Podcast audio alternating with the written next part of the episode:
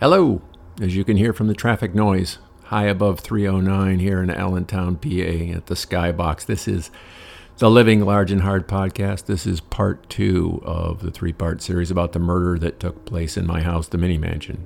Part one, uh, I covered why there was a party going on there where the murder actually occurred. It was during the party.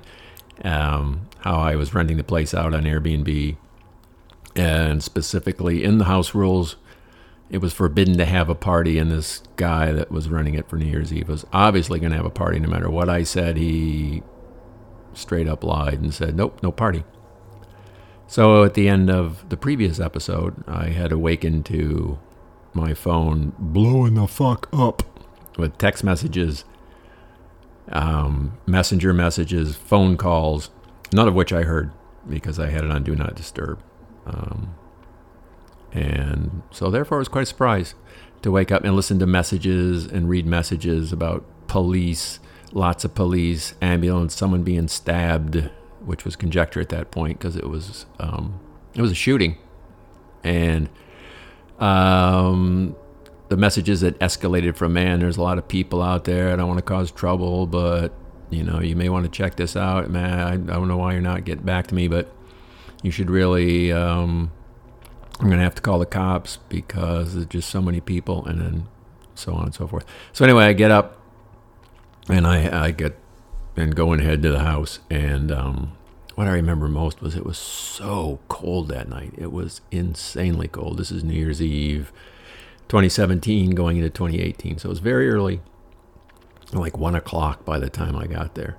The street was cordoned off as I'd expected, with um, there's a one-way cop car at the end, so I knew how to go through the alley and park in the school across the street.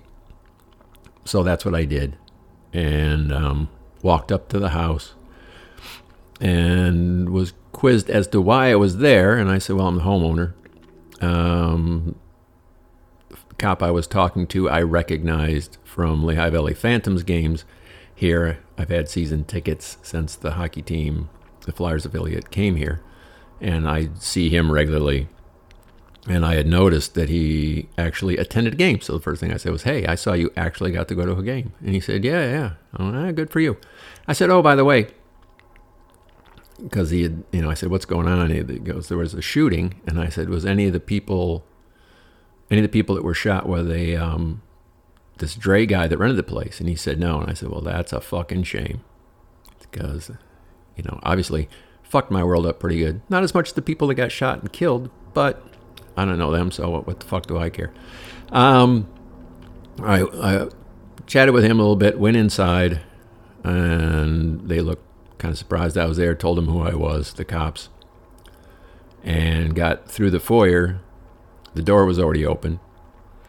I was told that I could not go any farther than just right there in the entryway because it was a crime, ongoing crime scene. So I was in, looked in, and I could tell that furniture had been moved. The floor, which is a hardwood floor, was basically white because um, the streets had been brined and salted. I had salted my sidewalk, and people had been tracking in. The number of people that were at the party uh, was estimated to be in the dozens. And I was told by the hockey cop that it was wall-to-wall, that there was one hundred people, which uh, I don't know if I believe that. But anyway, I could tell the place was, was really fucked up. And um, talking to the cops, and one looks at me and goes, hey, you're the barge guy. And I went, what the, what's this guy talking about? It was a sergeant. And I go, oh, yeah, because I used to sell police supplies. And he was uh, one of the regulars at the cop shop.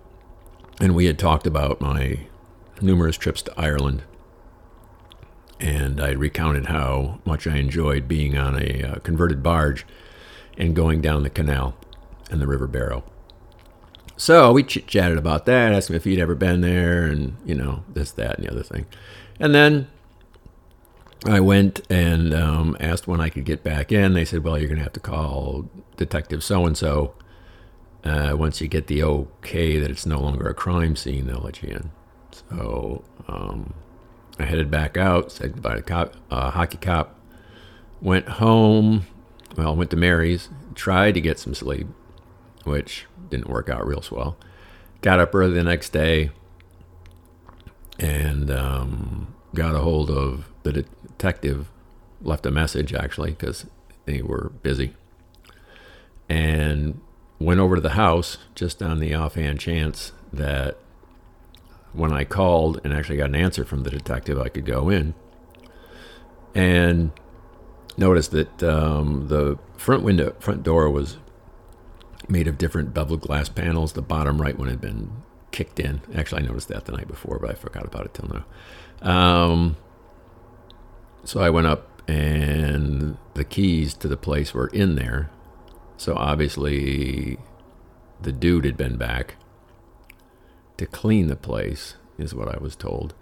Um, but when I was there, and I went across the call, the uh, detective and then N B C ten showed up from Philadelphia, who was there uh, actually on the night of the incident, and had a um, pretty in-depth little broadcast. They even showed my Airbnb page. They knew it was an Airbnb party. Sorry about that. And um, so they had all that information instantly. They must have known somebody inside. They knew, you know, how many people got shot and all that kind of stuff, and that there was a murder. And they actually came up from Philly to do it, and they were there the next day to get more footage. So I just, I didn't want to deal with it. Believe it or not, I didn't want to talk to the press. I was really worried that this essential income that I was getting by on from Airbnb was going to get shut off, because that's all that uh, city needs uh, on an issue like uh, I'm watching these cars go by.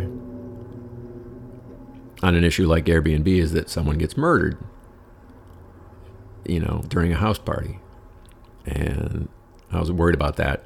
I hadn't slept. Um, oh yeah, someone got murdered in my living room. That kind of weighed on me.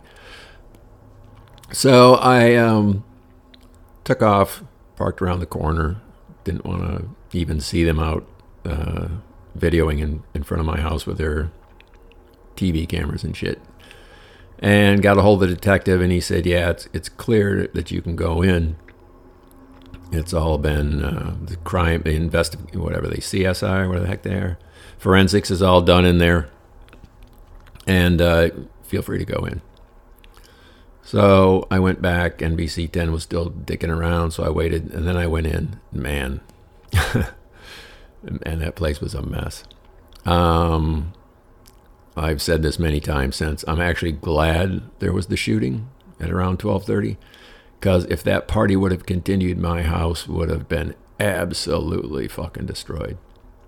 There was the aforementioned broken window. There was a broken lock on the front door. The um, office chair in the up in the main in the media room was broken. There was butcher paper in the side porch, which was all glassed in, and a chair was out there. I don't know if they were giving lap dances or, or what the hell was going on. I was told by a neighbor who directly across the street that it, at one point there is people lined up to get in, so I'm guessing they were charging admission. There was beer everywhere, up every single wall. Apparently when the when the gunshots were, when people started running, um, or both, they just threw their shit and took off. So there was just beer everywhere. Someone had dumped out a hookah bowl on top of uh, part of my drum kit, and that had burned through the top of the of the bass drum, and then down through the bottom, and burnt the hardwood floor. Um, what else was going on in there?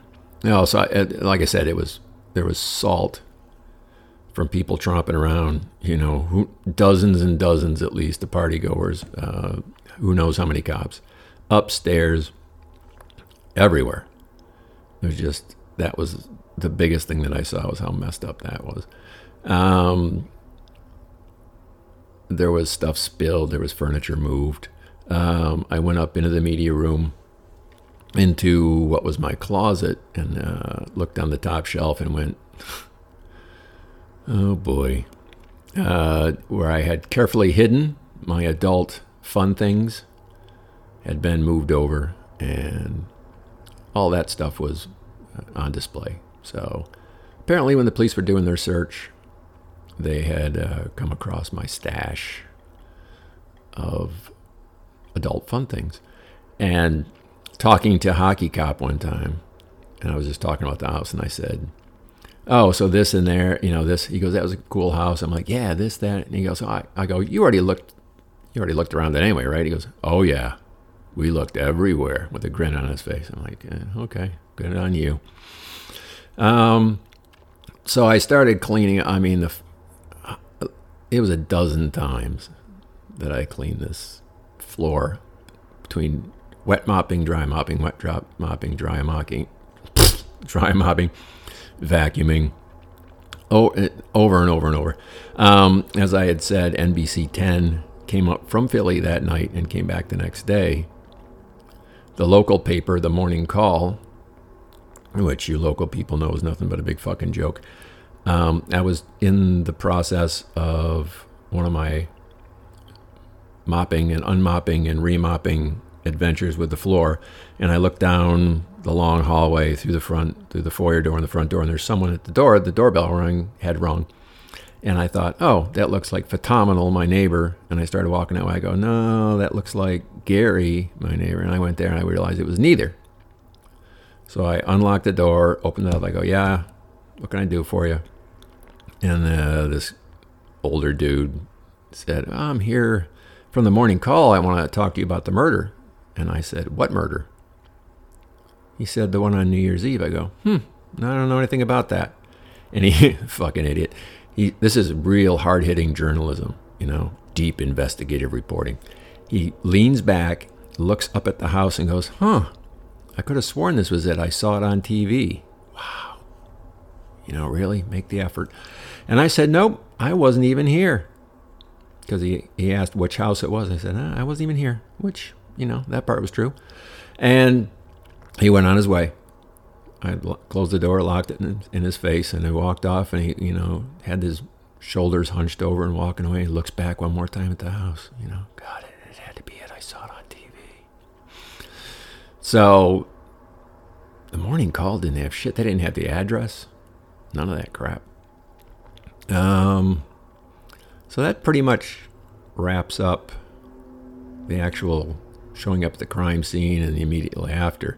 Um, in the next part, I'll get to what went down, why it went down, and then um, I actually ended up having to testify two years later about it. I didn't know that they'd even caught the goofball that did the shit. So I ended up going to court not too long ago to testify in the trial, and I'll go over um, uh, what the charges were, what actually went down, like I said, that night, and the outcome of the wheels of justice slowly turning to their final conclusion. So goodbye for now. Let's enjoy a little traffic noise, and then I'll uh, shut this thing off.